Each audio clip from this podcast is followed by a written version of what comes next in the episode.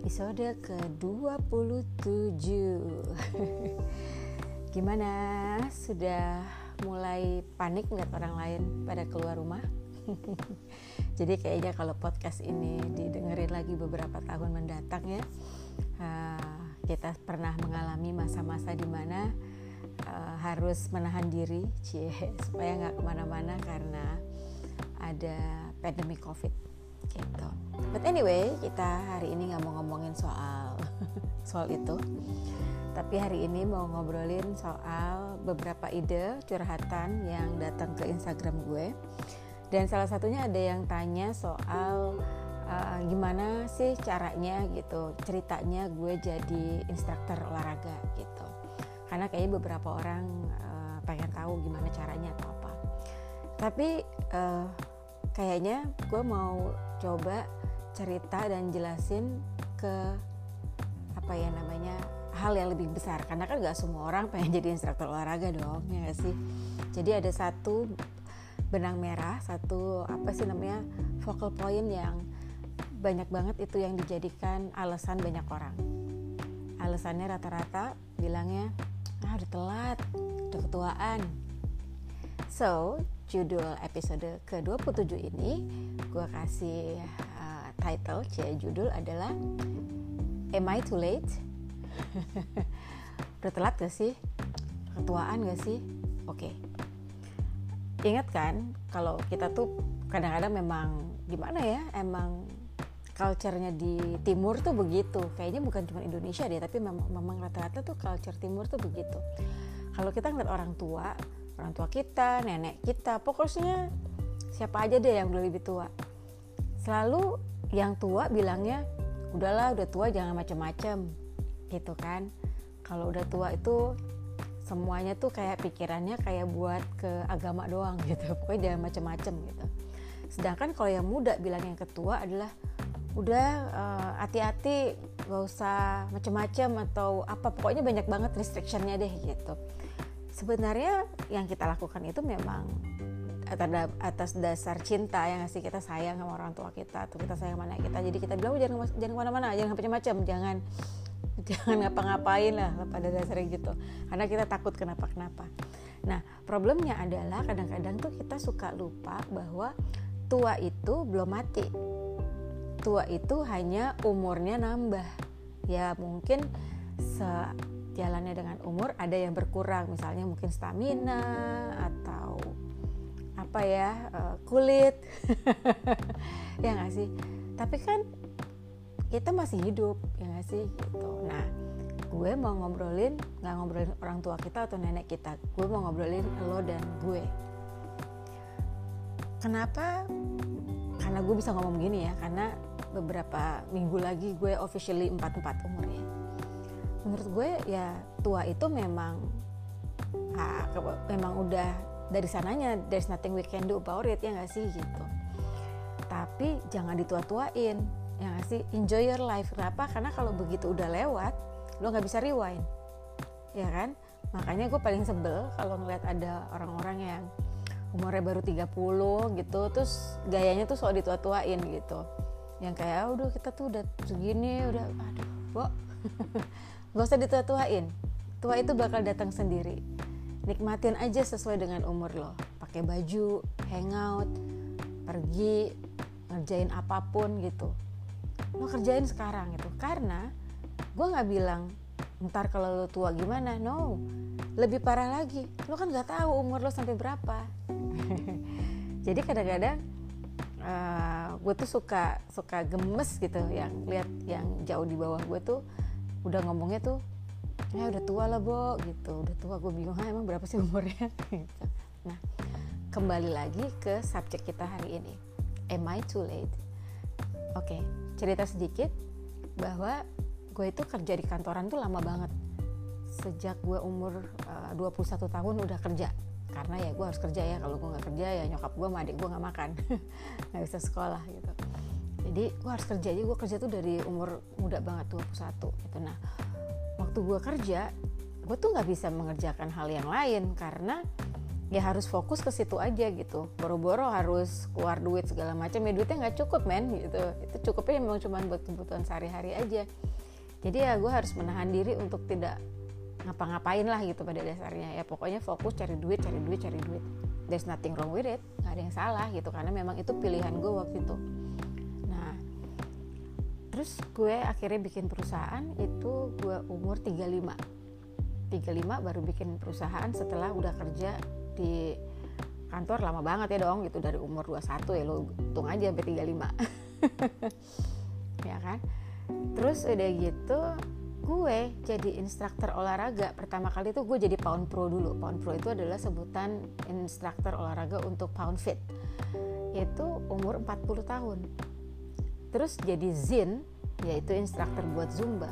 Itu umur 41 terus ngambil sertifikasi lagi Zin yang buat Zumba toning yang pakai dumbbell itu yang kalau kalian ikut Instagram gue cie itu umur 42 gitu.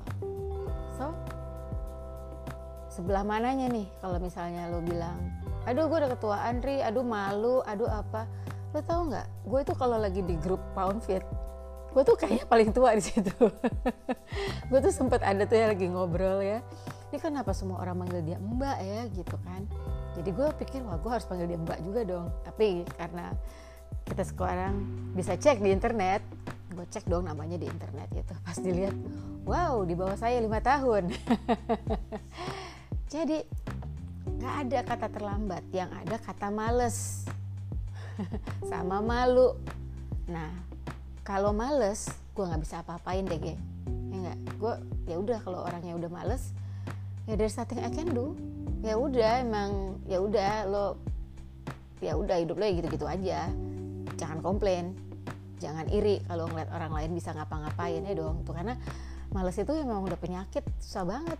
Kecuali dia yang sendiri yang bisa berubah dirinya sendiri. Ada satu momen di mana tiba-tiba sifat malesnya hilang ya baru orang lain bisa bantu ya kan gitu nah kalau yang kedua malu. Nah kalau malu gue masih bisa bantu deh. Jadi gini kalau malu pertanyaannya adalah lo malu sama siapa?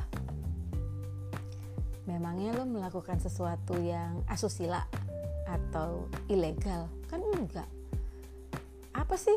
Lo misalnya lo merasa lo udah tua gitu terus lo pengen banget. Oke okay, gue itu salah, salah satu yang gue pengenin banget waktu itu adalah gue tuh pengen uh, ikut sekolah uh, sekolah jazz.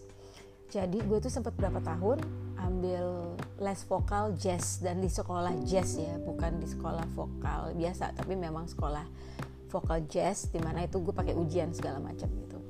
Memangnya gue mau jadi penyanyi? Hmm, kayaknya kalau harus jadi penyanyi yang komersial gue tahu kayaknya agak susah ya gitu. Nggak bilang mustahil tapi agak susah tapi buat gue tuh gue penting karena ya gue pengen tahu uh, apa sih ilmunya.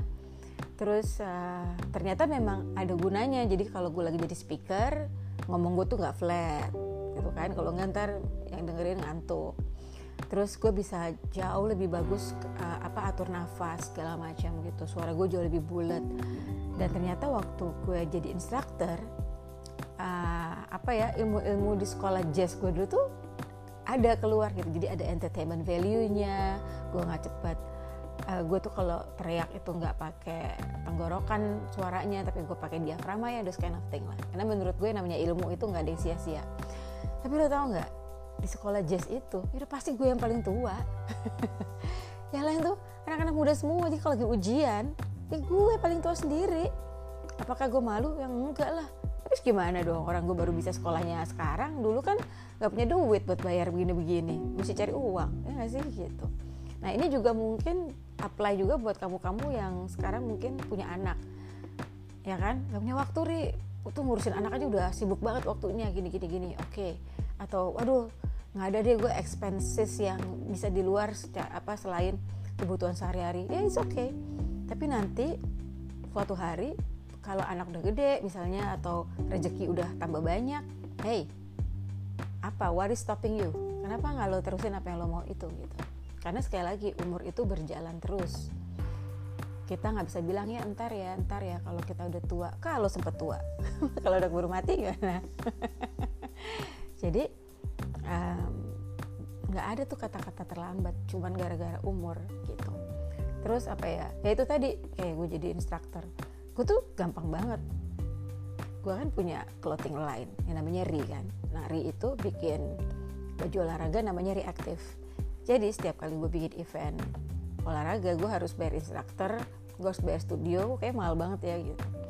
Terus setelah gue pikir-pikir ya gue suka sih olahraganya. Tapi nggak pernah terlintas di otak gue itu gue bakal jadi instruktur olahraga. Nggak ada tuh di cita-cita gue dari kecil. Penyanyi mungkin. Penyanyi penari itu mungkin ya tapi kalau instruktur olahraga enggak banget. Sama sekali nggak ada. Tapi mungkin zaman dulu tuh instruktur olahraga tuh nggak kayak sekarang kali ya. Nggak maksudnya image-nya tuh nggak kayak sekarang gitu. Jadi uh, pas gue lihat ada wah gue tuh sayang banget ya kalau gue mesti bayar segala macam. Terus gue juga suka juga olahraganya gitu. Kenapa gak gue ambil aja license-nya gitu? Ya gak sih? Dan tanpa berpikir panjang ya gue ambil aja license-nya dan tadinya punya sertifikasinya hanya buat event sendiri supaya gue ngirit. Yoi supaya gue ngirit. Tapi akhirnya lama-lama ya udah akhirnya gue jalani itu sebagai profesi dan profesi yang menyenangkan karena gue setiap kali olahraga jadi instruktur gue tidak berasa kayak gue kerja. Tapi gue merasa kayak gue olahraga bareng aja gitu cuma dibayar. Ya nggak sih gitu? Nah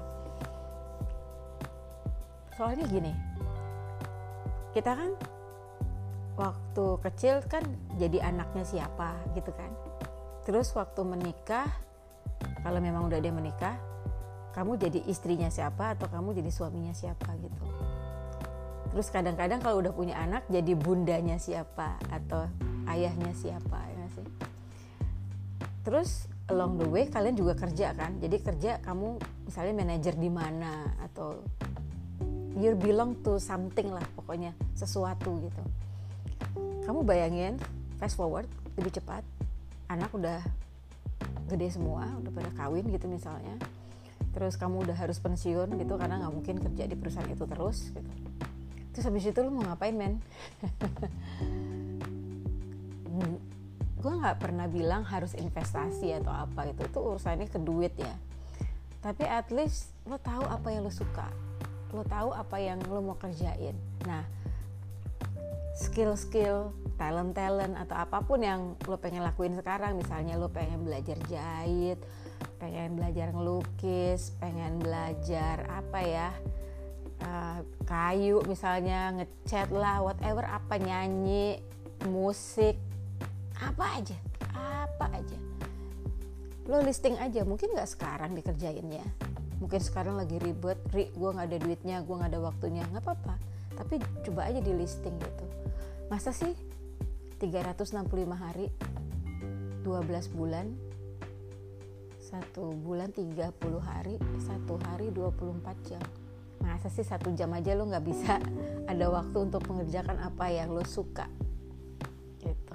Mungkin cari yang nggak pakai duit dulu. Kan sekarang banyak di internet ya nggak sih? Lo tinggal lihat YouTube gitu. Ya nggak? Do something.